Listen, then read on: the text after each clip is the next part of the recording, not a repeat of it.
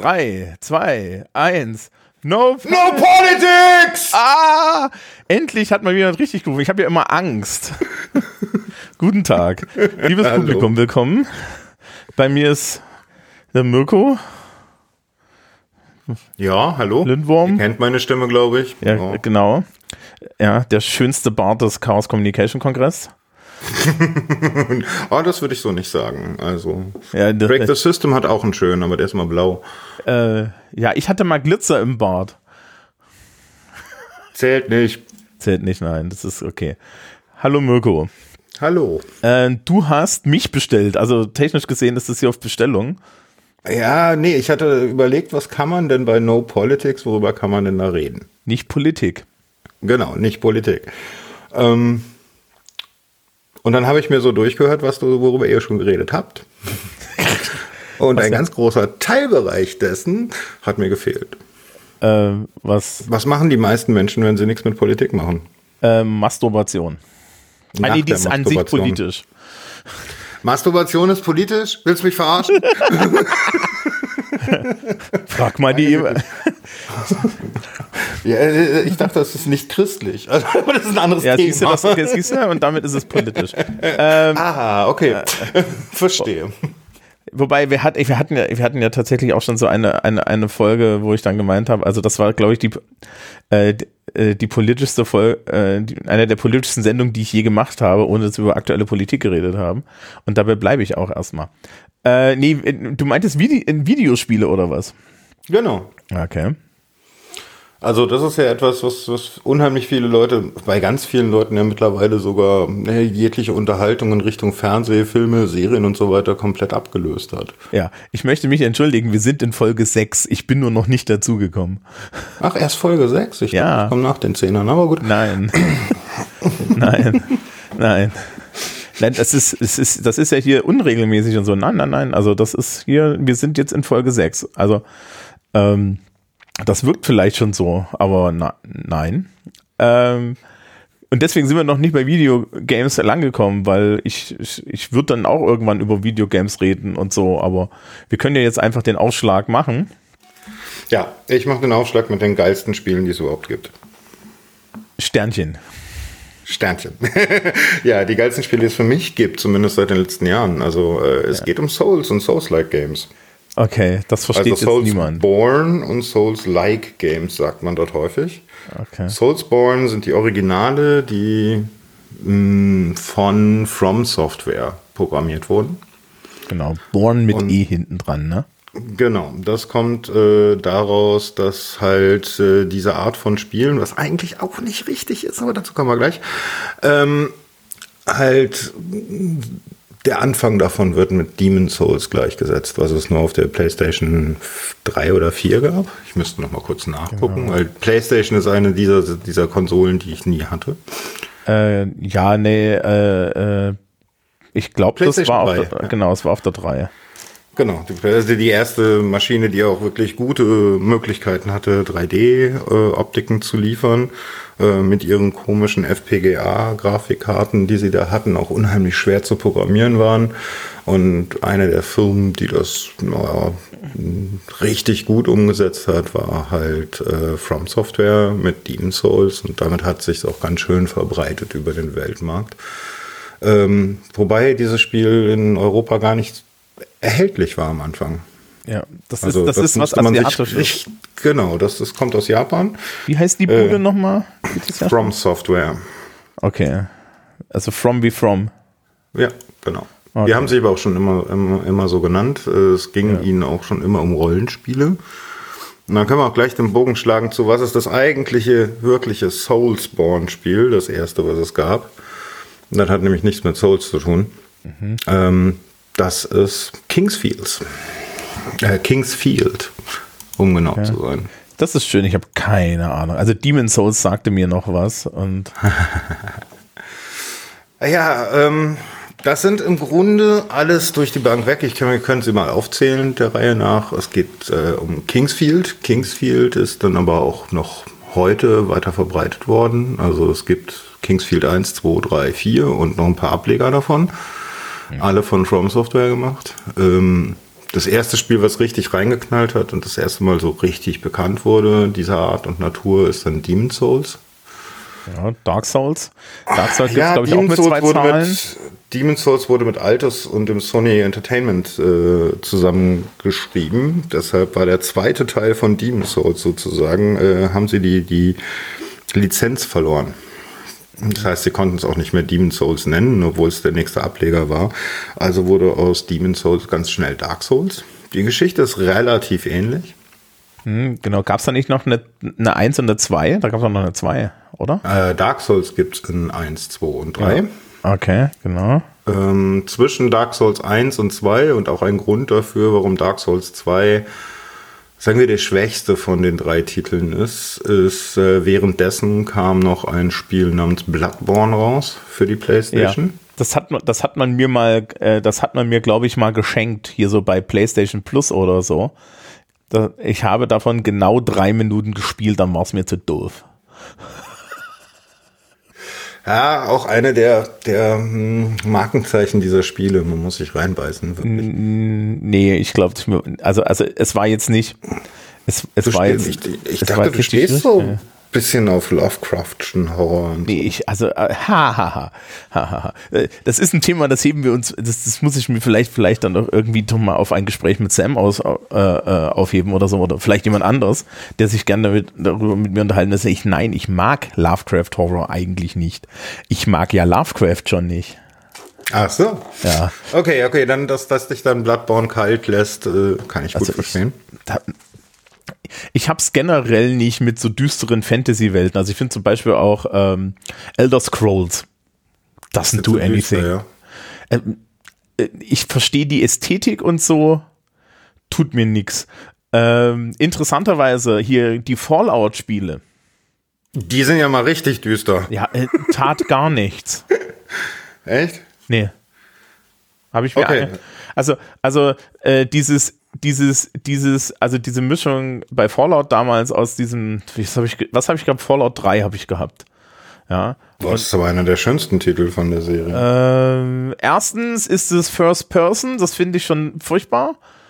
Ja, und dann kam mir die Leute, jetzt kannst du dir umstellen. Ja, dann ist es nicht mehr spielbar, danke. Ähm, und, und das zweite, das, das zweite war halt so, oh, Postapokalypse. Und das ist auch noch so anstrengend.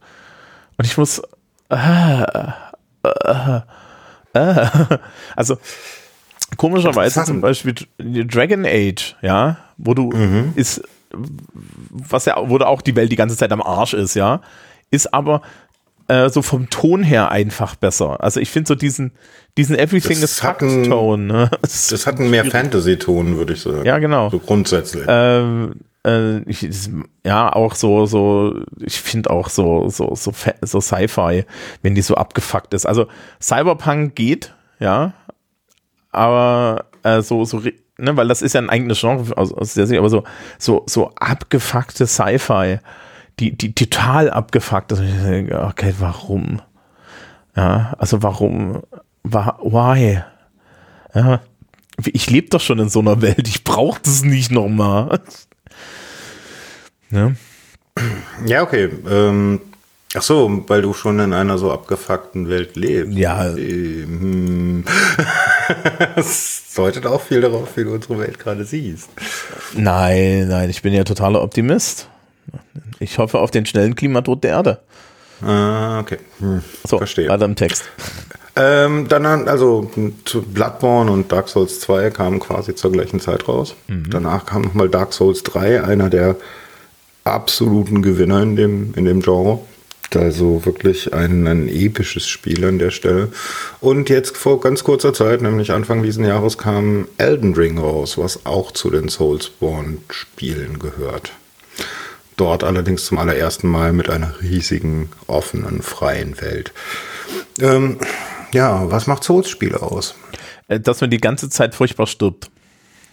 Jein. Ja, natürlich. Das ist ein, ein, ein, ein Teil des Ganzen. Mm, Du hast sehr, sehr, sagen wir mal, ich würde es nicht anstrengend nennen, weil es ist es im Endeffekt nicht. Am Anfang schwierig. Je nachdem, wie man sich entscheidet bei dem Spiel, wird das aber alles sehr viel leichter. Ähm, Ja, du hast ausdauerbasierte Kämpfe, nennt man das. Das heißt, das ist eine sogenannte Ausdauerleiste. Aha.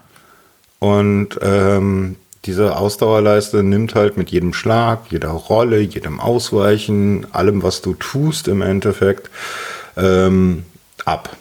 Und du musst sie mh, sich wieder auffüllen lassen, indem du, sagen wir mal, eine kurze Zeit inaktiv bist. Ja. Was Das ein heißt, Scheiß. Ja, diese Kämpfe basieren also mehr auf Timing und darauf, was du tust. Es hat viel mehr mit einem wirklichen echten Kampf zu tun. Achso, du möchtest mir also sagen, es ist eigentlich Dance Dance Revolution.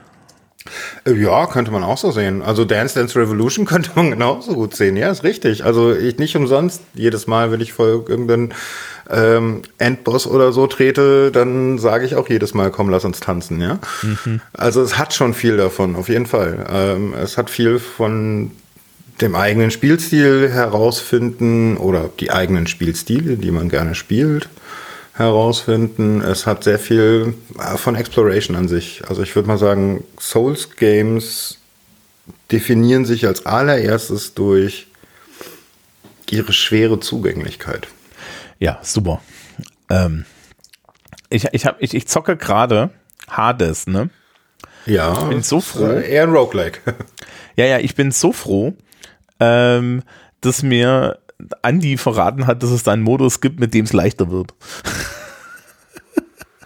Den darfst du mir nachher auch mal verraten. Das ist, das ist wirklich, du, das ist, du gehst einfach in die Einstellung, da gibt es einen Knopf, da steht God Mode. Oh Gott. Moment, Ja, Moment, okay. Moment. God Mode heißt in dem Fall, dass du jedes Mal, wenn du stirbst, 2% Schadensreduktion bekommst. Und dann weitermachst an der Stelle oder was? Nee, dann fängst du wieder von vorne an, aber also es, ist ein Ro es bleibt roguelike, aber im Endeffekt, wenn du stirbst, ja, kriegst du halt einen Schadensmodifikator äh, drauf und je öfter du stirbst, desto mehr hast du halt diesen Schadensnachlass. Ach, der, Schado, der, der Schaden, der dich erwischt. Genau. Ah, Also es ist, es, es ist, äh, es steht, da steht irgendwie so süß Deus Ex Machina dran. äh, also im Endeffekt ist es einfach, du kannst dir halt äh, basierend auf den Runs, die du geschafft hast, eine, ähm, eine Schadensreduktion äh, draufgeben lassen. Ja. Und dann wird's natürlich, hin- dann wird's natürlich auch auf Dauer einfacher, aber so das, das grundlegende Prinzip ist immer noch da. Man muss halt dann, ne, strukturiert durchsterben. verstehe. Also das ist so. Ja, aber dieses strukturiert Durchsterben ist ja auch einer der Punkte, die man, die man in den Souls Games hat. Ja, nur mit mehr Frust. Den Frust, ja, ich kann den verstehen. Ich meine, ganz ehrlich, als ich Dark Souls 1, also ich, ich, ich muss dazu sagen, ich bin erstmal vor drei oder vier Jahren wirklich in diesen Dark Souls-Topf gefallen. Ähm, mein bester Freund spielt das jetzt seit ah, Demon Souls rausgekommen ist, hat sich damals auch äh, die japanische Edition auf richtig äh, skurrilen Wegen nach Deutschland kommen lassen. Äh, und richtig viel Geld dafür bezahlt, dass er Dark Souls, äh, dass er Demon Souls spielen konnte. Und ähm, das ist halt, ähm, das waren Geheimtipps. Geheimtipps vor allen Dingen deshalb, na gut, nicht jeder konnte sie spielen, nicht jeder hat sie gespielt, aber das Besondere an den Spielen ist, diese Spiele sind näher am realen Leben, als man sich das vorstellt. Also auch an den entsprechenden realen Gefühlen, als du dir das erstmal vorstellst. Denn diese Spiele erzählen dir erstmal nichts. Also wirklich nichts. Ähm, die einzigen Hinweise, die du in dem Spiel kriegst, sind, wenn du es online spielst, auch wenn du es offline spielst, dann haben halt äh, die Entwickler da entsprechende Nachrichten auf dem Boden platziert, wo man hinlaufen kann und sich diese Nachricht angucken kann. Die sind aber auch kryptisch. Aha. Ja, also da ähm, stehen dann so schöne Dinge wie eine Rolle befreit. Ja, das ist ja, das ist ja vollkommen richtig. Ähm, oder ähm, hinterrücks wirst du glücklich. Also jetzt mal plant übersetzt aus dem, was ich da so gelesen habe. Das ist, Ähm, eine Auf, ist das eine Aufforderung? Ich sag's, nein. Na, schieß, schieß los, schieß Nein, los. nein, nein, nein, nein, das ist einfach nur böse. Vielleicht hast du ja recht. Was, das ist eine Aufforderung, das ist eine Aufforderung äh, für, für, für, für Sexualakte in der Doggy-Position ist. Nee. Nah dran. ich, ich, ich nah dran, jetzt, aber von hinten passt schon. Ja, ich Also, dachte, du ich halt dachte mir, hinter dass du jemanden in den Rücken dolchen sollst. Richtig. Also wenn du, das ist die, das ist die sogenannte Backstep-Mechanik an der Stelle.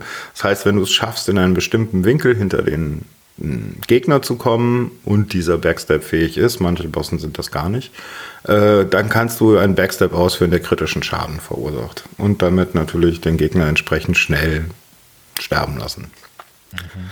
Ähm, was natürlich bei den ganzen, mh, also, ah, wie fange ich da am besten an? Naja gut, ich, ich, ich fange mal so an, ich bin nicht selber nicht in die Spiele reingekommen. Also er hat mir immer wieder das gezeigt, wir sind zwischendrin irgendwo mitten im Spiel gestartet. Ich habe den Controller in die Hand bekommen, bin innerhalb von Sekunden gestorben, habe nicht verstanden, was ich dort getan habe und war sehr frustriert. Ja, das ist, glaube ich, auch die schlechteste Art, wie man jemandem so ein Spiel beibringt. Jetzt als Pädagoge gesprochen. Ja, gut. Ähm, ich habe natürlich viel zugeschaut, aber ich habe trotzdem nicht wirklich verstanden, was da passiert. Ja, äh, es ist äh, eine, eine gotische, so ein bisschen im Gotischen angelegte, Anführungsstrichen Horror-Rollenspiel. Also jetzt, okay, also es, es ist im Endeffekt Fantasy-Welt. Es ist Fantasy. Es ist, es bezeichnet sich auch als RPG, also als Rollenspiel, als Action-Rollenspiel. Was ich dem Ganzen auch wirklich lassen muss, weil es ist, finde, hat, was, was Rollenspiel betrifft, eine der interessantesten Charakterentwicklungsmechaniken, die man da so hat. Du kannst ja nämlich in der Welt so ziemlich alles bauen, was du willst. Also das ist, das ist eine der Stärken des Spiels. Das hat ganz viele Stärken, wenn man sich erstmal durch den Anfang durchgebissen hat. Ähm, irgendwann stand ich halt vor Dark Souls, weil das auch das einzige Spiel ist, was du jetzt von dieser Serie erstmal auf einem PC kriegen kannst. Ich bin reiner PC-Spieler und hab, kann ähm, der Qualität von Konsolen nichts abgewinnen. Also wenn ich irgendwie Grafik von vor zehn Jahren sehen will, dann kaufe ich mir eine PlayStation 5. Und äh, das sehe ich heute immer noch so. Und so stand ich halt vor Dark Souls und äh, man bekommt eine Einführung in Form eines, mh, naja, Trailers, der einem auf sehr kryptische Art und Weise erzählt, in was für einer Welt man hier ist. Grundsätzlich bei den Spielen, sowohl Dark Souls, ich glaube Demon's Souls ist genauso. Wie gesagt, ich kenne die Story nicht so gut. Äh, Bloodborne kenne ich die Story auch nicht gut genug, um das sagen zu können, aber auch jetzt Elden Ring und so weiter. Spielst du sozusagen in, sie nennen es bei Elden Ring, finde ich am nächsten dran, die Zwischenlande. Das, sind die, das sind die Ländereien zwischen dem Leben und dem Tod. Ja, Ähm, damit haben, haben das sich Purgatorium. Sehr genau, ja, richtig. Purgatorium wird auch im, im ersten Teil genannt. Ja. Sehr äh, relativ häufig. Ähm, Siehst du, klassische Ausbildung hilft manchmal. ah, schön. Ähm, die Idee ist, du, also diese ganze Mechanik von Leben, Sterben, die Erfahrungspunkte zu sich nehmen, etc. pp., muss ja irgendwie auch in die Geschichte eingewoben werden. Und du bist halt ein Untoter, der aus irgendeinem Grund nicht mehr untot ist. Das heißt also, du bist ein Toter. Du bist eigentlich ein Toter, ja. Was? Du bist ein echter Toter. Also bist du Ein echter Toter. Ja, aber dann, also, oder, oder lebst du dann wieder? Oder, ja. Also du, du hast deine, du, du, ähm, du bist das, was man in, in Dark Souls 1 nennt man es Hollow, eine Hülle. ah, okay, ich weiß, was das ist, ja. So. Die Hülle an sich, die hat nur Geist, also eine Idee von sich selbst, dem Raum um sich herum, äh, von einem, einem, na, wie soll man das sagen, einem Ich, solange es, solange diese Hülle ein Ziel hat. Wenn du kein Ziel mehr hast in diesem Leben nach dem Leben, dann wirst du einfach nur zur, hm, wie soll ich das sagen, ähm, zu, einer- zu einer Art Zombie. Na, du willst einfach nur noch töten, was um dich herum ist, ansonsten vegetierst du vor dich hin. Damit wäre das Spiel aber auch für dich vorbei, weil dann kannst du ja nichts mehr machen. Und um den Geist wach zu halten, äh, kannst du diesen Geist halt mit Seelen füttern. Also Seelen Oh, nett. du von jedem lebenden Wesen, das du auf deinem Weg meuchelst. Äh, du meuchelst natürlich nicht einfach so, weil das wäre ja irgendwie, dann wärst du ja der Böse. Das geht ja so nicht. Sondern die greifen dich natürlich auch alle an. Also wenn so, die irgendwas Lebendes sehen, dann gehen die auf dich zu und versuchen dich zu töten. Ah, das ist aber praktisch, dass ich automatisch der Gute werde, dadurch dass ich angegriffen werde und nicht weitergehe. Gut, böse gibt's nicht in Ja. den Spielen. Ja, ja. Ja, ja. Ich sehe Also schon. wirklich gut, böse gibt's in den Spielen nicht. Das ist, ist ja. Ich habe ja Mass Effect fünfmal gespielt und es niemals übers Herz gebracht, die schlechten Optionen zu nehmen. Ja, das kann ich gut verstehen. Bei Mass Effect würde mir das auch schwer fallen. Ja, es ist, du machst dich auch bei, bei Mass Effect 3 zum Opfer, wenn du das tust, aber das ist eine andere Geschichte. Äh, bei Dark Souls gibt es sowas wie Gut und Böse an sich nicht. Also du triffst Entscheidungen, aufgrund der Entscheidung treffen wir was. Aber grundsätzlich kann man schon sagen, das ist auch so ein, ein Spruch meines besten Freundes, jeder Charakter, ob NSC, äh, ob Endboss, ob normaler, dort rumlaufender Scherge, der einfach zum Meucheln gedacht ist, wäre besser dran, wenn er dich nie getroffen hätte. How wholesome. Ja, schon. Ähm, du versuchst halt den Fluch, also du, äh, ähm, sagen wir so, ähm, bei Dark Souls ist es so, dass du in, wie heißt das Land nochmal, Lordran, ne? Genau, Ja. das Königreich Lordran hineinkommst. Und ähm, jetzt vertue ich mich die ganze Zeit äh, mit den verschiedenen Geschichten, die auch nicht sonderlich weit voneinander entfernt sind, muss man dabei aber auch mal lassen. Ähm, wo du äh, versuchst, das ewige Feuer wieder zu entfachen. Das ist sozusagen deine Aufgabe. Ähm, die wird dir von Anfang an mitgeteilt in genau dieser Titelszene. Und du wachst in einem Asylum auf. Das heißt, in einem, einem, in einem unterirdischen Dungeon. Eigentlich einem ganz kleinen Bereich, in dem Hollows, die keine Seele mehr haben, gefangen werden. Du bist aber einer der wenigen, der noch ein bisschen Seele in sich hat, wachst auf, ein anderer Charakter erkennt dich und schmeißt dir einen Schlüssel für deine Zellentür zu. Und ab da erkundest, erkundest du die Welt. Okay. Da stehen dann einfach Hollows rum, die tun auch nichts und greifen dich auch nicht an. Da fällt es einem wirklich schwer, die zu, zu meucheln, aber die stehen halt am Anfang unbeweglich da, damit du deine Schwertskills und sowas erstmal aus, auspacken kannst und äh, versuchen kannst, damit klarzukommen, wie die Steuerung so ist. Denn die Steuerung ist relativ äh, heutzutage absolut Standard. Also das, diese, diese Spiele haben einen Standard gesetzt. Mit dem linken Stick bewegst du dich, mit dem rechten Stick drehst du dich oder drehst du die Kamera.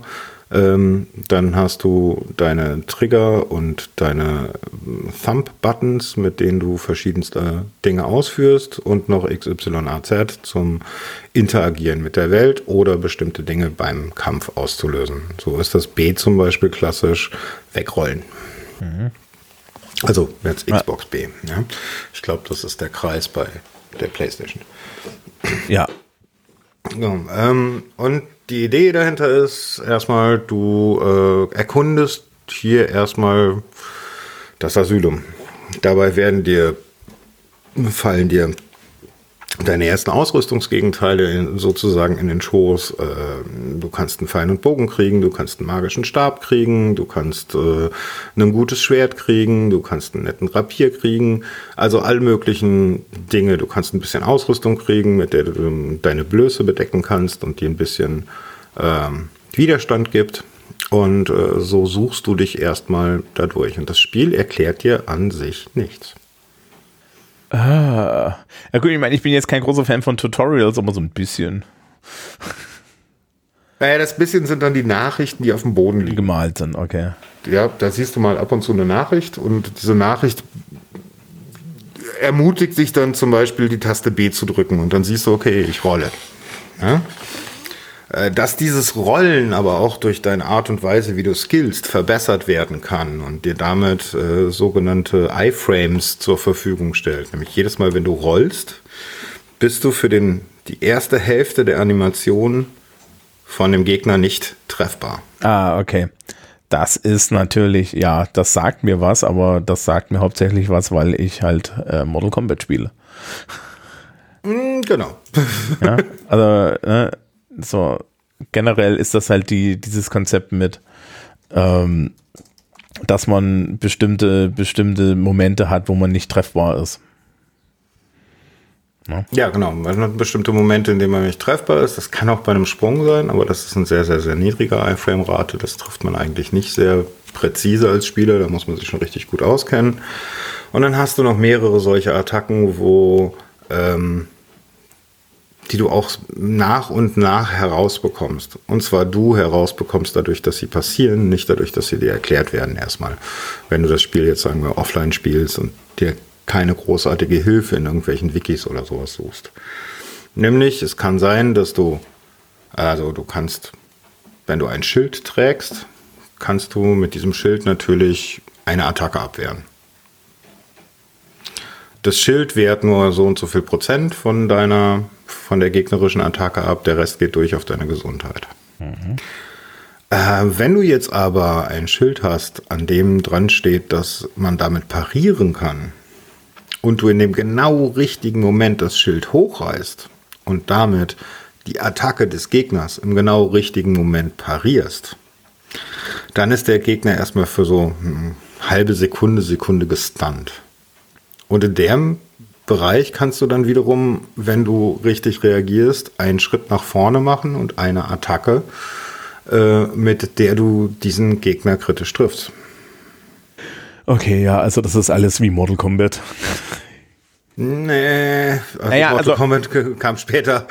Ja, nee. Mechaniken. Naja, also, also das Orgi also generell, generell äh, die, dieses Konzept im Endeffekt, dass du äh, zu bestimmten Momenten blockst, zu bestimmten Momenten das nicht. Das gibt es ja in, in Beat'em-Ups schon relativ lang.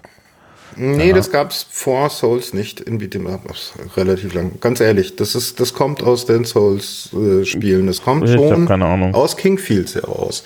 Und das ist ein Spiel von den Anfang der 90er. Ja, gut. 94 war, war, war von Mortal Kombat nicht viel zu haben.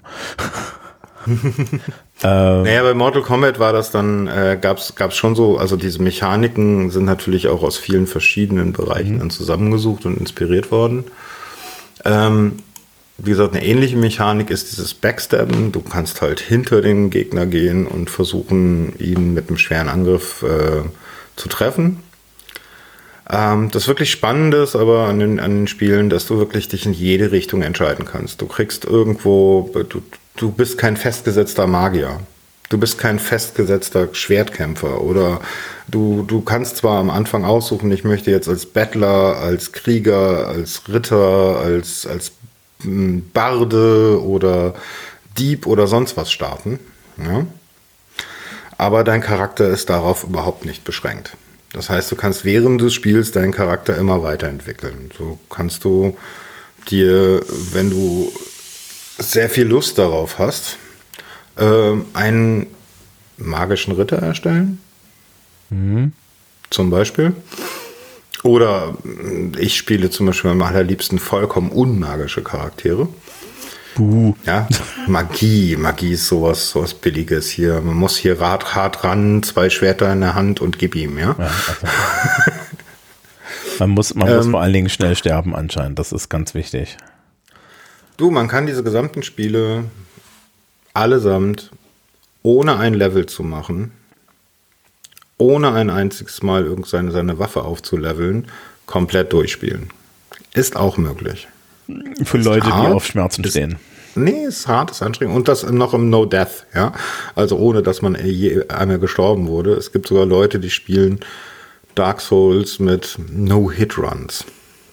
Ja, dass sie also selber nicht ein einziges Mal getroffen werden. Ja. Also so wirklich gar kein Mal. Kein, nicht aus einem Hinterhalt heraus, nicht von einem Sprung. Egal was. Es soll ja auch Leute geben, die so Freiklettern machen. Das habe ich auch nicht verstanden. nichts gegen Menschen, die das tun, ne? Also äh, more power to you. Aber why? So. Ja, also ich kann den, ich kann den Reiz daran schon durchaus mittlerweile verstehen. Aber man muss dafür auch entsprechend gut sein. Also bei den Souls-Spielen hast du halt zwei Varianten im Endeffekt. Entweder wirst du als Spieler besser. Das heißt, deine Reaktionszeit ändert sich, du hast eine, du bildest dir Patterns, was du, äh, wie du deine Angriffe machst und der Punkt ist halt genau, da kommt noch eine ganz andere Welt, die ich nie wirklich gespielt habe, so Zauberer, Pyromanten. Das sind alles, das spielt sich komplett anders als mein heißgeliebter, auf Beweglichkeit geskillter Samurai, ja. Ähm, du kannst riesige Waffen tragen, die unheimlich langsam sind, musst dann aber auch damit klarkommen, dass sie halt eben unheimlich langsam sind. Und die machen zwar einen mächtigen Schaden, aber da musst du dann den Punkt treffen, wo du dann zuschlägst. Ja, äh, wann, der, äh, wann der Gegner halt dir eine kurze Pause überlässt, wo du dann zuschlagen kannst. Und solange musst du versuchen, dich nicht treffen zu lassen. Oder hm, es gibt andere Spiele, die wiederum ihren Charakter aufleveln, möglichst viel Rüstung, wo es dann relativ egal ist, wie oft du getroffen wirst, sondern einfach nur da vor dem, vor dem Boss stehst und ein paar Mal mit deinem Schwertchen draufschlägst und er ist tot. Man kann es sich also auch sehr, sehr einfach machen. Na, das wirklich Spannende fängt an, dieses, für mich sind es Exploration Games. Also ich kann ja mal kurz sagen, was wenn man so nach, was sind Soulsborne-Spiele sucht, was dann so die, die Hauptpunkte sind, die die meisten sagen. Ich finde, das stimmt nicht alles. Mhm. Also das eine ist eine lose Erzählung. Ja, okay. Also es gibt keinen Erzähler in der Hinsicht. Das, sondern man findet halt irgendwelches Zeug, das dann Dinge erzählt. Hm, ja, jein. Also diese gesamte Geschichte, das ist halt auch einer der spannenden Teile, wird halt einzig und allein dadurch erzählt, wie du durch sie hindurchgehst. Also auch in welcher Reihenfolge du was machst. Hm, auf jedem Gegenstand sind kurze, also es ist nicht nur beschrieben, was dieser Gegenstand kann, meistens relativ kryptisch, äh, sondern es ist auch beschrieben, was ich, wo die geschichtlich herkommen. Mhm. Zum Beispiel ähm, das Moonlight Sword ist immer, also es gibt es in jedem Teil und das gab es schon im Kingsfield. Ähm, das ist halt ein, ein, ein Schwert, was von Magiern erschaffen wurde. Eins der stärksten Schwerter im Spiel überhaupt und hat so einen ikonischen äh, Punkt. Das kann man sogar in Elden Ring wiederfinden, wenn man möchte. Ähm, aber die Geschichte wird dir nicht wirklich erzählt dadurch, dass die NPCs was erzählen das wird nicht dadurch erzählt, dass dir irgendwie jemand per Cutscene dann da durchleitet, ähm, sondern die Geschichte bastelst du dir selber daraus zusammen, was du an Informationen in der Welt findest. Das kann Environmental Storytelling sein, wie äh, dass bestimmte Gegner an bestimmten Punkten sind. Ähm, das du Statuen, Gemälde etc. pp. selber analysierst und dir daraus dein, deine Geschichte zusammenbastelst. Mhm. Und dass das so ist, das hat auch einen Hintergrund. Denn ähm, der leitende Entwickler, der heute als so das Mastermind hinter Souls gesehen wird, Hidetaka Miyazaki, hat mh, hm, selber mal erzählt in einem Interview, dass er so mit 14, 15 angefangen hat, englische, ähm, so altenglische, wie soll ich sagen, Rollenspielbücher zu lesen. Ja, nicht nur Rollenspiel, sondern auch altenglische Literatur und sowas zu lesen und vieles davon nicht verstanden hat. Also wenn es altenglisch ist, wundert mich das nicht. Also ja, nicht altenglisch, also, naja, alte englische, englische Fantasy. Ja gehen wir in die Richtung. Ja, genau. Also es, es, ist dann bald. Er hat, er hat sehr viel, ah, Herr der Ringe, ja, kommt bei ihm häufiger vor. Hat okay. aber nur die Hälfte davon verstanden. Ja. Und die an, das fand er gar nicht schlimm. Die andere Hälfte hat er sich gedacht. Was beim Herrn der Ringe vielleicht auch nicht so schlecht ist. Es war nicht nur Herr der Ringe, aber du verstehst was. Naja, ne? naja. Also äh, das, was ihm irgendwie an Sprachkenntnis gefehlt hat und wo, wo er dann die Geschichte nicht weiter selber verstanden hat, hat er das natürlich dann für sich in seinem Kopf vermischt mit ähm, japanischer Mythologie ähm, oder anderen Dingen, die er kennt, und hat sich selber daraus eine Geschichte gestrickt. Und genau diese Erfahrung, sich selbst daraus eine Geschichte zu bauen, aus dem, was man dort erlebt, äh, die hat er in Dark Souls mit eingebracht. Und ich würde auch sagen, das ist das Größte, was er in Dark Souls mit eingebracht hat, weil wenn man sich so die ganzen Mechaniken und so weiter anschaut, die gab es alle vorher angedeutet, zumindest schon in Kingsfield. Und da war er noch nicht dabei. Na gut, ähm, der zweite Punkt, der immer gesagt wird, ist der ausdauerbasierte Kampf. Also dieses, dass jede Aktion die Ausdauer abzieht und du natürlich deine Ausdauer steigern kannst äh, und damit mehr Aktionsraum hast während der Kämpfe. Ähm, eine Musterspeicherung. Also damit ist eigentlich gemeint. Save Points. Nee, gar nicht die Save Points, die kommen noch. Ähm, und zwar ist das eigentlich Angriffssignalisierung. Ach so. Ja, also der Boss nimmt gerade das Schwert relativ hoch, aber gerade hoch. Ja, und das Schwert ist über seinem Kopf gerade heraus, also macht er als nächstes diesen Angriff. Wenn das Schwert aber äh, etwas links vom Körper ist, dann macht er einen anderen Angriff. Sowas. Mhm. Dass du halt Visual- und Audio-Clues hast, an denen du sehen kannst, was passiert jetzt gleich. Und wenn du die verinnerlicht hast, natürlich auch darauf sehr gut reagieren kannst. Ah, Konditionierung. Aha, Konditionierung könntest du es auch nennen, ja. Äh, ich finde, ich, ich sage mal, Gegner lesen und lesen lernen an der Stelle und dann ist das Ganze auch nicht mehr so frustrierend. Ähm, weil die meisten einfachen Gegner, denen du in der Welt triffst, auch die können dich zu jedem Zeitpunkt, in jeder Stufe, in allem, was du bist, sofort töten. Ja, also das ist auch noch einer der Punkte. Du hast halt nirgendwo sowas wie ein Safe Space. Ähm, wenn dich ein, eine Gruppe von eigentlich einfach zu töten, mit einem Schlag zu töten Hunden äh, überrascht, während du gerade irgendwo rumrennst, dann kann es das auch mal mit dir gewesen sein.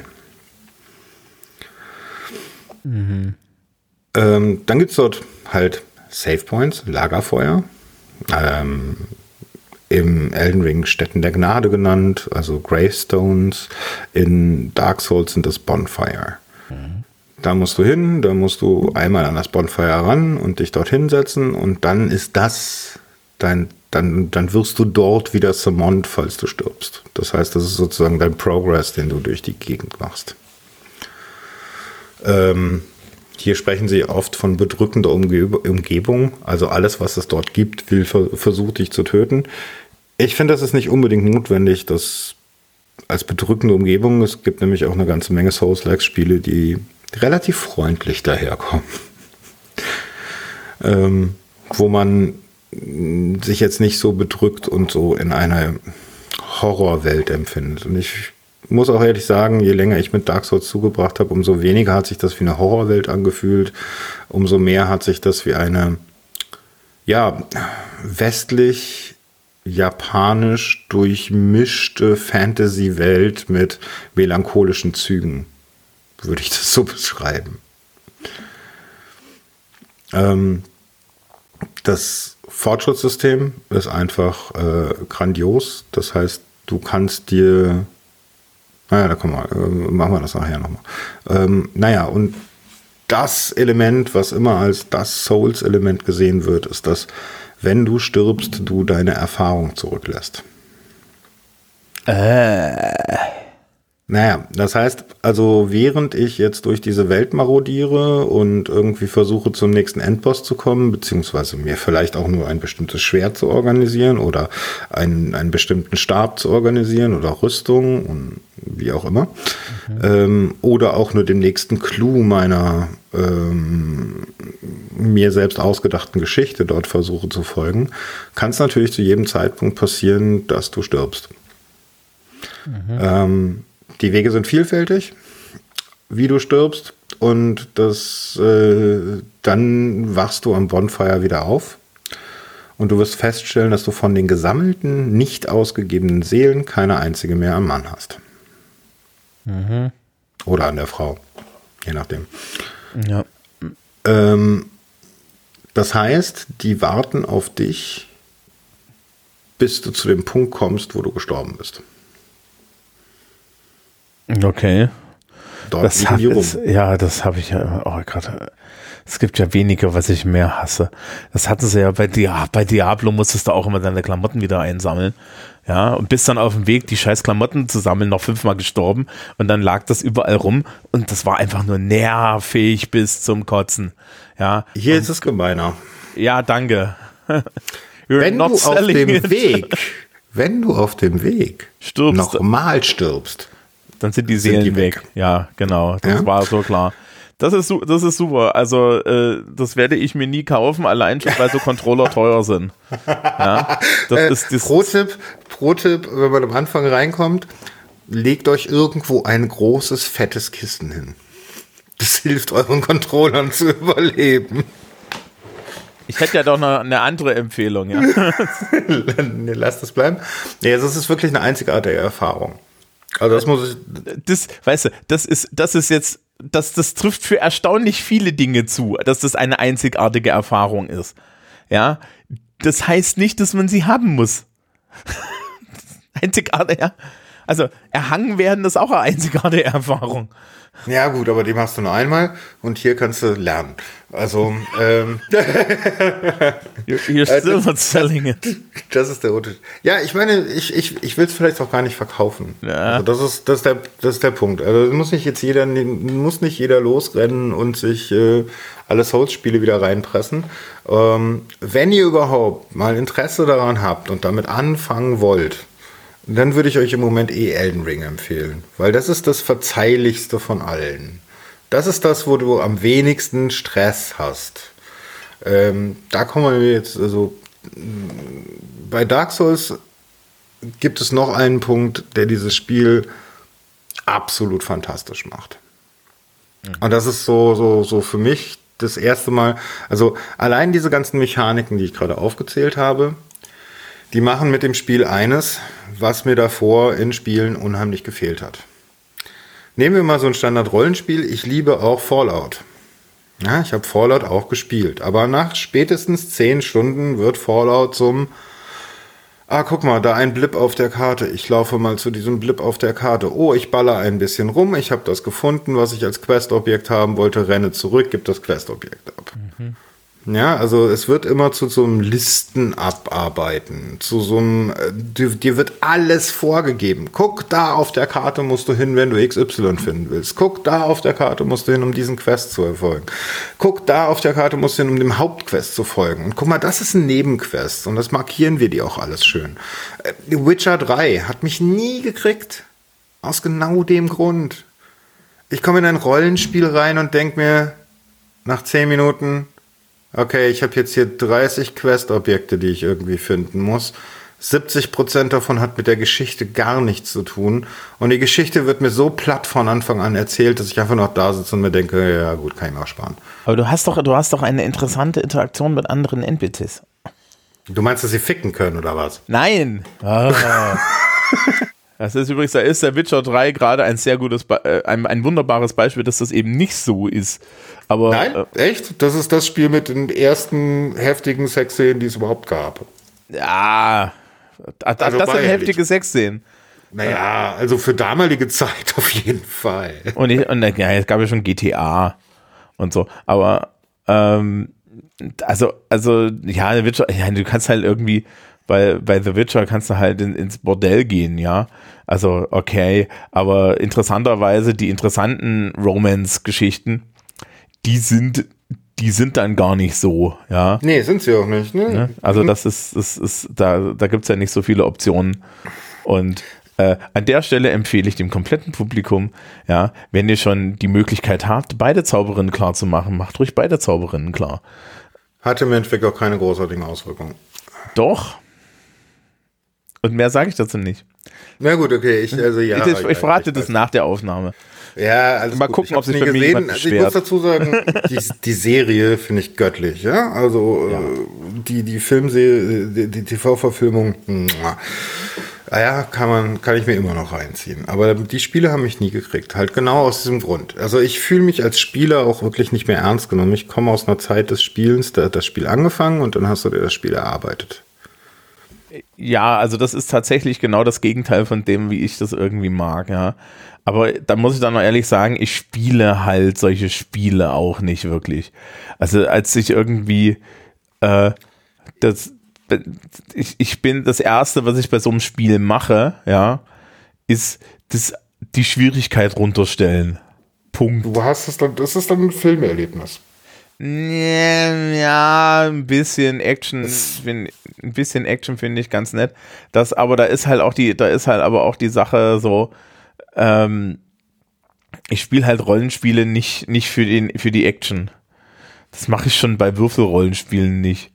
Ja, das, äh, ja okay, das habe ich mir, das haben wir auch gedacht, wobei ich hier sagen muss, Action-Rollenspiel ist der Punkt. Das heißt, der Rollenspielteil ist eher so der sehr ja. gut aufgesetzt, aber zweite Teil von dem Spiel. Ja, also, aber dann, dann, ne, also das, ich habe, wie gesagt, ich habe ja überhaupt nichts ne, dagegen. Es ist halt so ein eine Reiz, also eine Frage, was reizt dich, was reizt dich nicht. Und ähm, was ich, ich fand zum Beispiel Mass Effect Andromeda, das ist jetzt auch total, ja, das ist jetzt auch total loaded, wenn ich das sage, aber ich fand Mass Effect Andromeda gut. Ähm, ja, fand ich auch. Ja, fand ich auch. Hat mir viel das, Spaß gemacht, das Spiel zu spielen. Und, und da waren dann auch, da waren dann auch Sachen versteckt und so und, und da war auch Lore versteckt und solche Sachen. Und, und das war, ja, ähm, so diese Exploration, aber in dem Moment, wo irgendwelche Kämpfe angefangen haben, war ich halt froh, dass ich es runtergestellt hatte, um dann möglichst schnell, möglichst mich diesen, die, diesen Viechern zu entledigen, weil die stehen halt der Geschichte im Weg und haben auch wenig beigetragen. Ja, also ich finde grundsätzlich so ein Kampf äh, trägt wenig bei und deswegen finde ich Life is Strange zum Beispiel war ein Spiel, das fand ich total geil. Ja. Bin ich nie reingekommen. Ja, das ist halt, du hast, du musst halt die ganze Zeit mit Leuten ne labern, ja, also äh, und, und ein Gefühl dafür entwickeln, wie so die, die Welt ist und so, das fand ich total super und so. Ja, also das ist auch ein bisschen das, was mich zum Beispiel bei Hades hält, ist, ist durchaus diese Idee, ähm, dass, dass du da halt dialogisch noch etwas entwickeln kannst und finden kannst. Und so. Ja. Und dieses, dieses, äh, ne, also, also dir scheint ja die Herausforderung des Kampfes und, und, und das. Nee, das ist es gar nicht. Ganz ja. ehrlich. Das ist, äh, also der Kampf ist interessant. Der Kampf ist spannend. Ja, das ist ja? das alles schon a priori nicht. nee, nee, also das finde ich, das machen Dark Souls-Spiele halt richtig. Ähm, der Kampf dort wird und bleibt spannend. Denn mhm. es ist viel, also je nachdem, wie du es spielst natürlich. Du kannst dir natürlich auch einen Charakter bauen, der die absoluten imbalanced Waffen hat, die du dir nur vorstellen kannst, der irgendwie mit einem Schuss selbst den größten Endboss tötet und so. Kannst du dir alles bauen. Und dann kannst du durch diese Welt stratzen und äh, dich wie der König der Welt fühlen und alles umnieten und alles ist schön, ja. Kann man. Ähm, die Kämpfe sind eine Herausforderung, an der ich selber gemerkt habe, ich als Spieler verbessere mich. Also das ist auch etwas, was mir Spiele, Spiele nicht sehr häufig geben. Dass ich das Gefühl habe, ich werde besser. Nicht das Spiel, nicht der Charakter im Spiel, sondern ich. Und das ist auch ein sehr schönes Gefühl. Einfach mal das so mitzubekommen dass, dass, dass man selber eine, eine, Progression in dem Spiel hat, die auch für einen selber da ist. Also ähm, wenn ich daran denke, wie ich irgendwie mit, mit wie viel Krampf ich ganz am Anfang versucht habe, durch Dark Souls zu kommen und ich habe vor allen Dingen versucht, schnell durchzukommen. Hm, also mit, mit Macht durchzukommen. Äh, dann ist dann ist es ein sehr hartes Spiel. Weil dann kriegst du die ganze Zeit auf die Fresse. In nur jeder erdenklichen Art und Weise. Da kommen Gegner aus dem Hinterhalt, metzeln dich nieder, du äh, passt nicht auf, äh, was der Gegner wirklich tut und äh, verstehst gerade gar nicht, warum du jetzt mit einem Schlag tot bist. Das kann alles passieren in den Spielen, je nachdem, wie du sie angehst. Aber als ich ein paar Schritte zurückgenommen habe und mir das Spiel mal aus einer anderen Sicht angeschaut habe, nämlich langsam durchgegangen bin, habe ich halt festgestellt, jeder Gegner macht bestimmte Dinge. Ich kann auch einfach nur an den meisten Gegnern vorbeilaufen. Es gibt Menschen, die spielen Dark Souls so, dass sie an allen Gegnern vorbeirennen, bis auf die Bosse. Ja, weil man an denen nicht vorbeilaufen kann. Weil man an denen nicht vorbeilaufen kann. Äh, doch, man kann sie meistens auch wegcheesen. Da gibt es also auch noch Möglichkeiten. Dann die Möglichkeiten zu, rauszufinden, wie kannst du zum Beispiel einen Gegner, den du nicht magst, cheesen. Also, äh, was kann ich denn jetzt mit einem Gegner tun, den ich von weitem sehe? Komme ich da vielleicht mit Pfeil und Bogen ran? Kann ich den vielleicht erledigen, bevor ich in der eigentlichen Kampfanimation bin? Sowas. Mhm. Ja, kann man auch machen, findet man viele Wege. Dieses Spiel lässt dir einfach Wege offen. Wege offen, Dinge zu erfahren. Du kannst, äh, es gibt ganz viele Stellen, wo du irgendwo runterspringen musst in diesem. Ja, zum Beispiel, zum Beispiel, bei Elden Ring musst du am Anfang einmal runterspringen, damit du das Tutorial, äh, das Tutorial kriegst und die Leute sind nicht runtergesprungen, deswegen sind sie ja, sehr geil, sehr geil, sehr geil, sehr geil. Also das, das ist zum Beispiel. Pff da hast du sofort gesehen, wer ist Dark Souls-Spieler, wer hat das schon mal gespielt, oder Dark Souls, Demon Souls, ne? Soulsborne Games oder Souls-like Games, wer hat das schon mal gespielt? Der ist nämlich einfach runtergehüpft, als der Charakter gesagt hat, ey, guck mal, da unten gibt's Schätze. ja. Du kannst ja vorher an dieser Stelle konntest du ja mit einem Charakter reden, der dort als Geist in einem, äh, in, in einem Stuhl sitzt. Und dieser Charakter hat dir gesagt, es wäre wertvoll, da runterzuspringen. Mhm. Ja, aber die Leute haben es halt nicht getan, weil sie dem Charakter nicht vertraut haben. Also als Spieler denkst du dir, ich kann da runterspringen, ja, go for it. Ja, mehr als sterben kann ich ja nicht. Ja. Ich, also das Interessante ist, es ist so, äh, du, du, du, du, du beschreibst mit sehr viel Freude, ja, alle Sachen, die ich so richtig hasse. Also wirklich Sachen, die mich nicht eine Sekunde, wenn ich mir vorstelle, ich dafür 60 Euro ausgeben müsste, ja. Also, das, äh, ich, ne, also es ist jetzt überhaupt nicht, es ist jetzt überhaupt nicht, dass, dass, dass ich nicht verstehen kann, was das für, wie interessant das ist. Es ist halt wirklich so. Äh, das finde ich äh, sehr gut, dass wir da jetzt so diese Pole haben. Äh, Der Witz ist, all das habe ich früher Was will ich denn mit dem Scheiß? All das habe ich früher auch gesagt. Das ist, wenn mein, Mensch, wenn mein Freund mir von Dark Souls vorgeschwärmt hat, es mir gezeigt hat, habe ich immer wieder da gestanden gesagt, was will ich mit dem Spiel? Ja, aber also ich kenne ja, ich kenne ja nur meine narrativen Vorlieben, ja, und die ändern sich nicht. Und ich, ich kenne auch meine Gaming-Vorlieben und die ändern sich nicht. Das ist, weißt du, um, um das in Infinity zu sagen, ja, nur weil ich 20 Runden mit Panoceania gespielt habe, fange ich die nicht an zu lieben, ja, so. nee, aber äh, ich hasse die nach 20 Runden nur noch mehr. Der Witz ist ja bei meiner eigenen Gamer-Story an der Stelle, ne?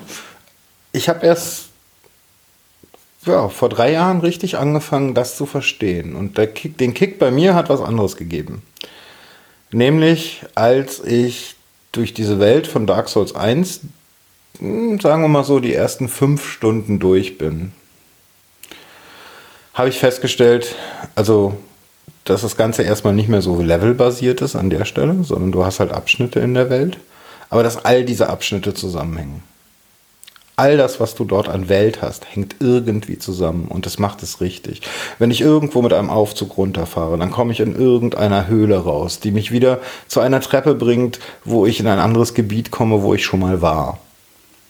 Und dieses ewige Backtracken, sich ähm, diese Welt anzuschauen, diese Welt genau anzuschauen. Du findest unheimlich viele Secrets, allein dadurch, dass du dir die Welt anschaust und dir Dinge auffallen ja, also in Elden Ring gibt es eine Statue, die sieht komplett anders aus als alle anderen Statuen, die du gefunden hast. Wenn du dort den richtigen Zauberspruch machst, dann erfährst du etwas über die Welt, über die Geschichte, was dir bisher verborgen ist, was die gesamte Geschichte in einem ganz anderen Licht wieder darstellen lässt. Ähm, wenn du in Dark Souls äh, kannst du, und das ist auch etwas, was, mich, was mir diese Spiele so, so, mh, hm, so faszinierend.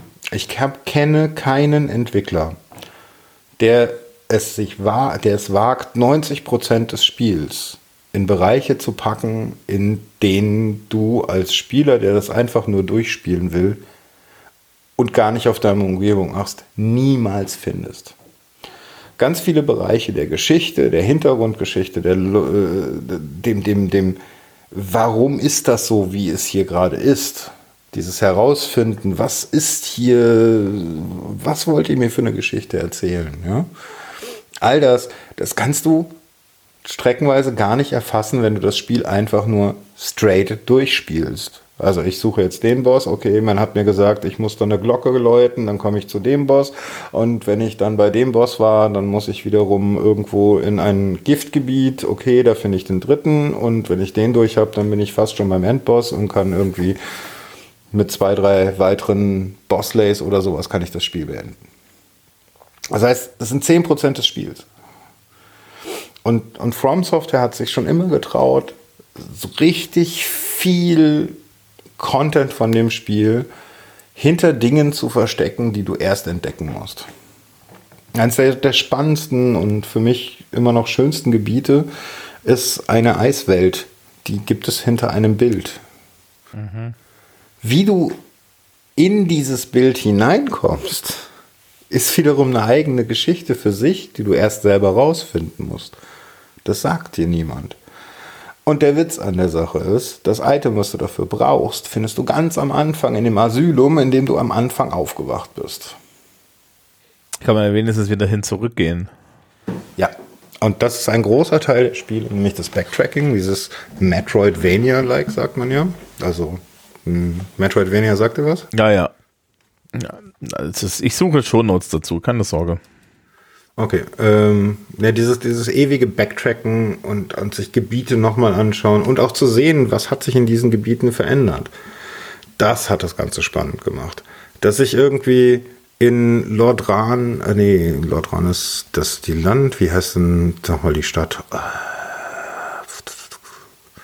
Ich denke, im ersten können wir am wenigsten spoilern, deshalb bleibe ich so lange, so lange dabei.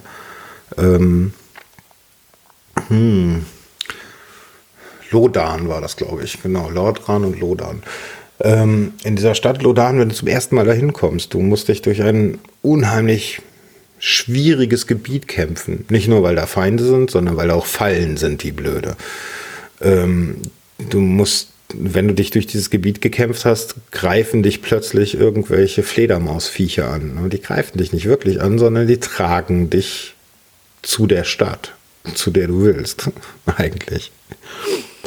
Ähm, wenn du jetzt dort wiederum erstmal rumläufst, dann bin ich eine halbe Stunde rumgelaufen und habe absolut nicht verstanden, wo geht's jetzt hier weiter. So gar nicht. Das, der Weg, der eigentlich offensichtlich vorwärts läuft, ist unterbrochen, da gibt's keine Brücke. Da gibt's irgendein Gerät, was wohl sich dreht und daraufhin eine Brücke erschafft, aber wo man das anschalten kann, niemand sagt's dir, keiner weiß es. Das Ganze lief so lange, bis ich dann einfach mal angefangen habe, hier überall hinzuspringen, wo ich hinspringen konnte und festgestellt habe, oh, da ist eine Kathedrale. Da kann ich auf eine der schrägen Stelzen springen. Und wenn ich da hochlaufe, dann komme ich in der Kathedrale raus. Mhm. Und zwar ganz oben in der Kathedrale. Und da sind auch Gegner, also ich bin auf dem richtigen Weg sozusagen. Ähm, und kletter dann noch ein Stückchen weiter hoch und dann muss ich mich durch das Gebälk unterm Dach der Kathedrale schlagen. Und auch da gibt es wiederum zwei, drei Items, die man finden kann, wo man hinspringen kann, die einem wiederum ganz besondere Dinge erzählen, beziehungsweise äh, besondere Items sind, die man vielleicht haben möchte. Und über verschlungene Wege geht es dann weiter. Und später finde ich einen Weg in die Kathedrale hinein, wo ich mir denke, oh Gott, das hätte ich auch noch machen können. Mhm. Ja. Das heißt, du fühlst dich die halbe Zeit bescheuert. Das ist super. Nee, gar, nicht bescheuert. gar nicht bescheuert, sondern du entdeckst diese Welt halt. Ja, das ist, ist ja, wie gesagt, ich habe keinen Bock, mich bescheuert zu fühlen. Und dieses, dieses alles ist ineinander verwoben irgendwo. Also alle Punkte sind auch irgendwie ineinander verwoben. Und wenn ich jetzt sagen wir mal in Nordrhein irgendwie einen tiefen Aufzug finde, dann komme ich wieder in einem Anfangsgebiet raus. Äh, wenn ich äh, in die Gifthöhle gehe, dann gibt es einen zweiten Ausgang, der bringt mich dann wiederum in ein Gebiet. Wenn ich das weiß, kann ich auch von der anderen Seite rein. Und kann mich von der anderen Seite durchkämpfen durch das Gebiet.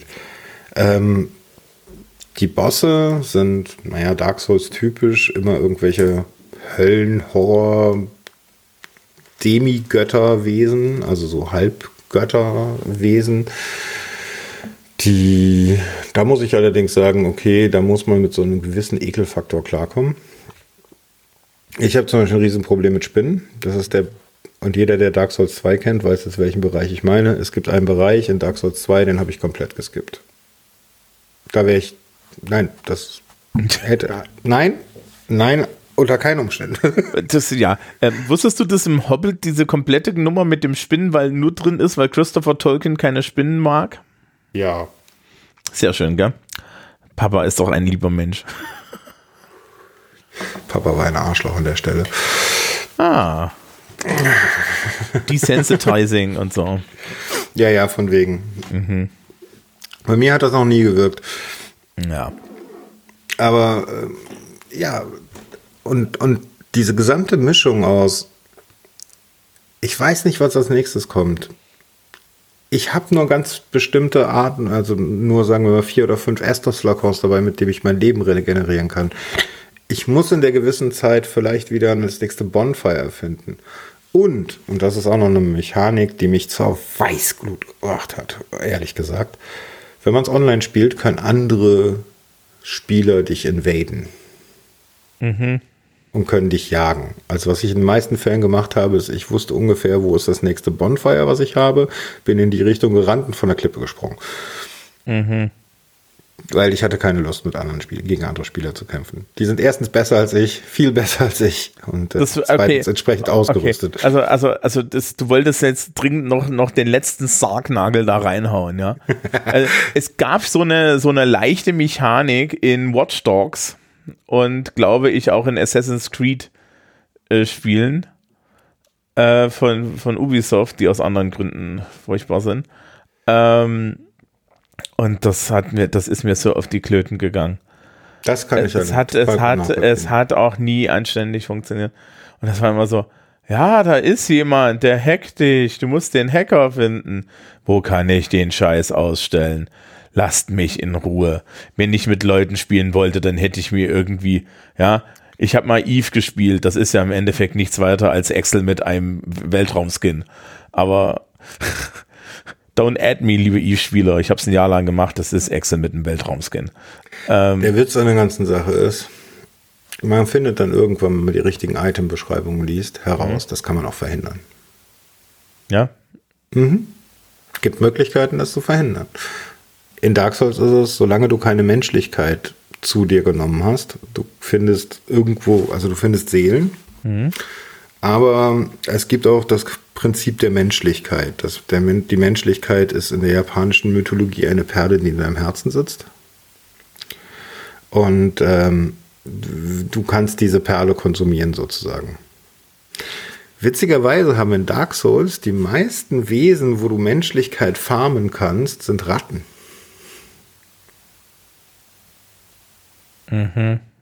Macht das Sinn in irgendeiner Form? Als schlechte Metapher auf jeden Fall. Nein. Die Ratten fressen die menschlichen Überreste. Ach und so. damit fressen sie die Menschlichkeit. Ich bleibe bei meiner schlechten Metapher.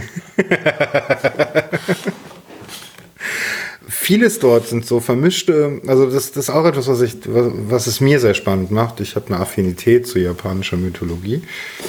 Und äh, viele der Geschichten da drin sind halt eine Vermischung von westlicher und japanischer Mythologie, die man erstmal verstehen muss. Und dann macht das Ganze auch irgendwie Sinn. Ähm, und, und dass man selber so viel hineininterpretieren kann. Also es gibt heute noch Menschen, die sich jetzt, so, wann ist Dark Souls 1 rausgekommen? Dark Souls 1 2018.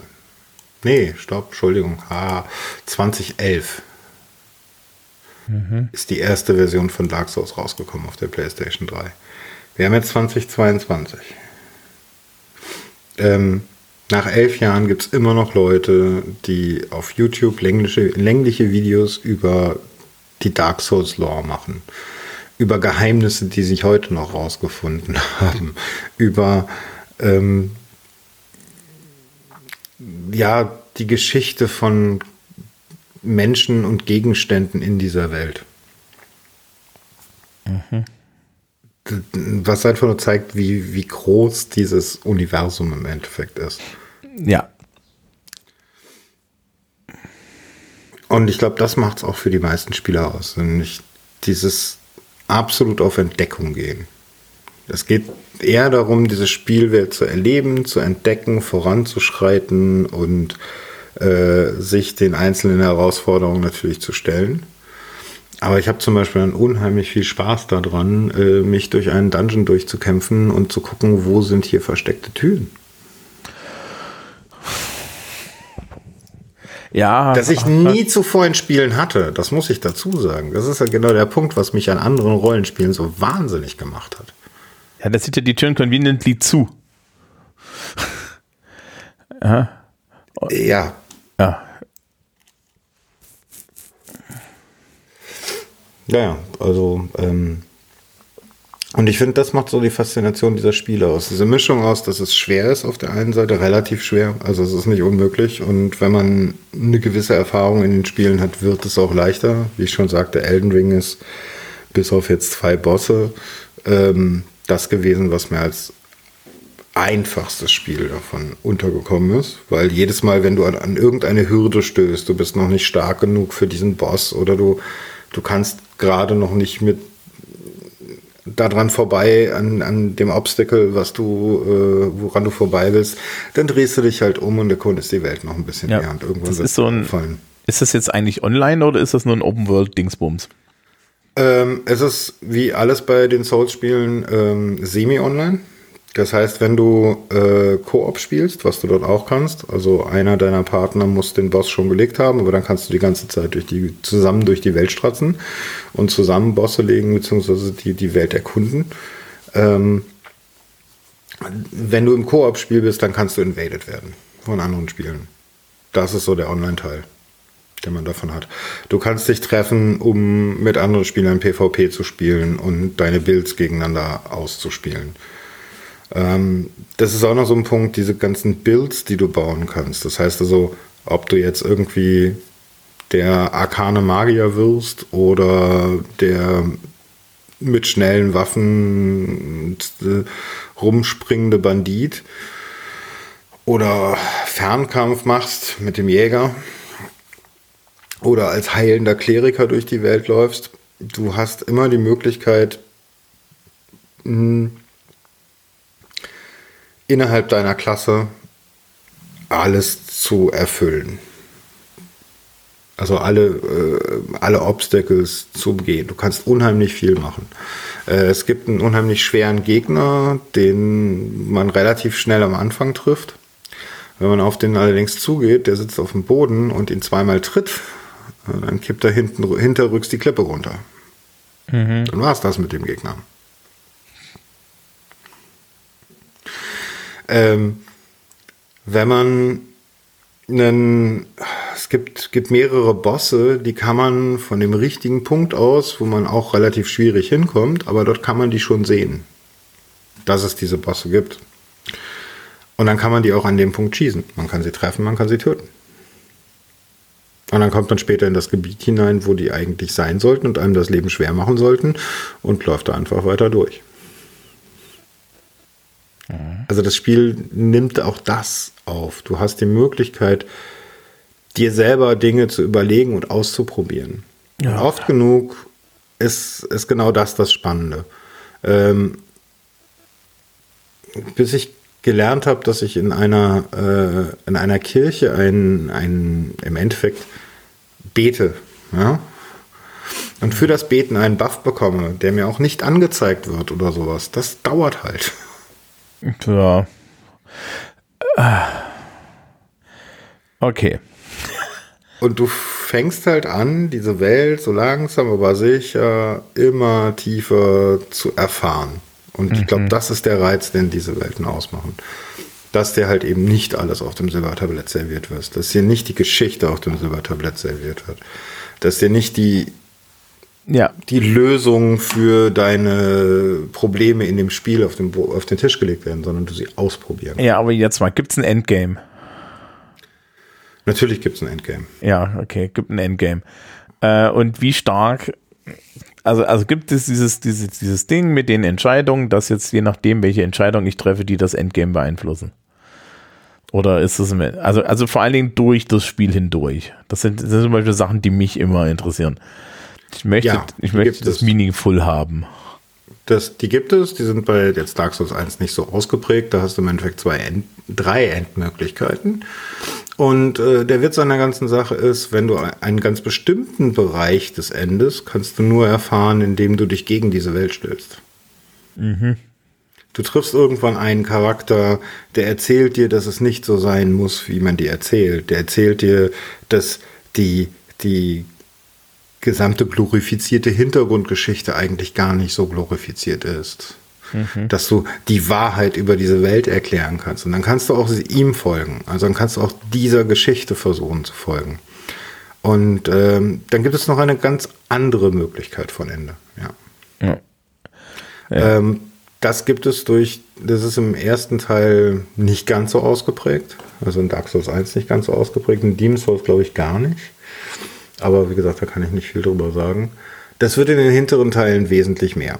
Und richtig interessant, äh, ah, wohl, da habe ich noch einen Teil vergessen. Mhm. Du triffst auf NPCs. Mhm. Also du triffst dort ganz am Anfang, nachdem du dich aus dem Asylum gekämpft hast und du herausgefunden hast, wie du von dem Berg, auf dem das Asylum ist, äh, wegkommst. Auch ein japanischer Punkt. Ein Rabe nimmt dich mit.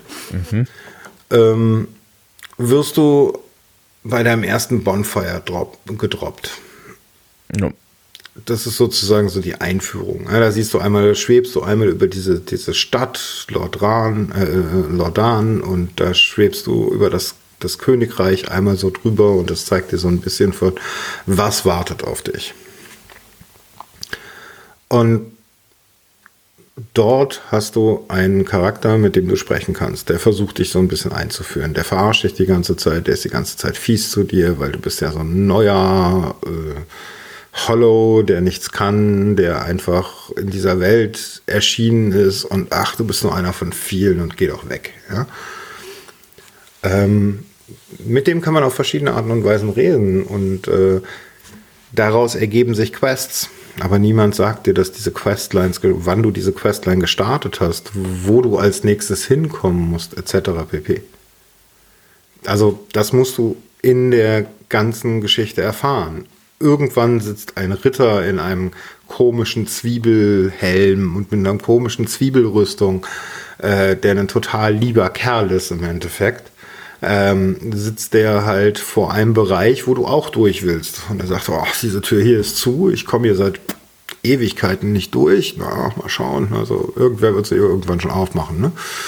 Du bist natürlich derjenige, der sie irgendwann aufmacht. Aber was dann mit ihm weiter passiert, wo du ihn triffst und wie sich dann die Geschichte von ihm entscheidet, wann du ihn triffst, wann du ihn nicht triffst und so weiter, das kannst du nur über viele verschiedene Spielzyklen im Endeffekt rausfinden dass du also immer wieder ins nächste New Game gehst. Es gibt diese Mechanik des New Game Plus. Du bist einmal durch mit dem Spiel, du kannst es nochmal starten. Und dann werden alle Gegner etwas schwerer. Äh, dafür behältst du einen Teil deiner Klamotten, ein anderer Teil wird dir weggenommen und äh, du fängst dann sozusagen das Spiel nochmal an. Du hast allein bei diesem Zwiebeltypen fünf verschiedene Ausgänge, wie es ausgehen kann. Und die möchte man ja vielleicht dann auch mal erfahren. Und diese Charaktere wachsen einem trotz ihrer Spärlichkeit relativ ans Herz. Ja, der hat noch eine Tochter und die Tochter sucht ihn und äh, diese beiden Charaktere zusammenzubringen, das machst du dir, willst du dann irgendwann als Aufgabe haben, aber du scheiterst, weil du gar nicht weißt, wo du hin sollst. Irgendwann triffst du denjenigen wieder, dann erzählt er dir was und dann sagst du, okay, halt stopp. Also wenn ich dich jetzt, bevor ich den Boss gelegt hätte, in der und der Stadt, an dem und dem Standort besucht hätte, dann würde es ganz anders weitergehen. Wie würde es denn jetzt ganz anders weitergehen mit dir? Ähm, und das ist einer der großen Reize dieser, dieses Spiels, dass es dir halt von diesen Quests nichts erzählt, äh, du aber irgendwann feststellst, okay, meine, meine Taten haben Auswirkungen. Immer. Und äh, ich finde ganz besonders Elden Ring macht das sehr, sehr, sehr gut. Also dort gibt es leider eine Mechanik, die ich ein bisschen, ähm, die auf der einen Seite dem, dem, dem Casual-Spieler, der jetzt mit den ganzen Mechaniken noch nicht so vertraut ist, natürlich einen Hinweis gibt. Man kann nämlich die NPCs auf der Karte, die man getroffen hat, kann man auf der Karte sehen. Und dann siehst du halt auch auf der Karte, okay, da, da war doch ein NPC, der ist verschwunden. Der muss jetzt woanders sein, den suche ich mal. Bei Elden Ring ist wiederum das Problem, es ist eine Open World. Eigentlich ist Dark Souls 1 bis 3 auch eine Open World. Die, sie zeigt dir nur sehr schnell, hier hast du noch nichts verloren. Ähm, aber bei, bei Elden Ring ist das, das, das Schöne, das gibt es in sehr, sehr großer Form. Sie erzählen die mehr, es wird mehr Geschichte genannt dazu. Du musst dir weniger selber aus den Rippen schneiden, sozusagen. Da gibt es einen ganz süßen Charakter, den du ganz am Anfang triffst, beziehungsweise du rennst durch, durch das Startgebiet und irgendwann hörst du eine Stimme, hilf mir, hilf mir. Mhm. Du kannst diese Stimme nicht zuordnen. Und äh, irgendwann fällt dir auf, okay, warte mal, hier dieser eine Baum, der sieht anders aus als alle anderen Bäume. Und wenn ich näher an den Baum rangehe, wird die, wird die Stimme lauter. Und die Stimme sagt auch so Dinge wie, kannst du mich nicht sehen? Was soll das? Warum sprichst du nicht mit mir? Und solche Dinge, ne? Ähm, bis du dann mal gegen diesen Baum rollst und dann verwandelt er sich in einen Charakter. und dann, oh, ich war ja verzaubert. Ich, oh, jetzt siehst du mich endlich. Oh Mann. Oh. Und dann erzählt er dir von einer Höhle, in der sein, in der, aus der er herausgetrieben wurde von zwei bösen Hunden.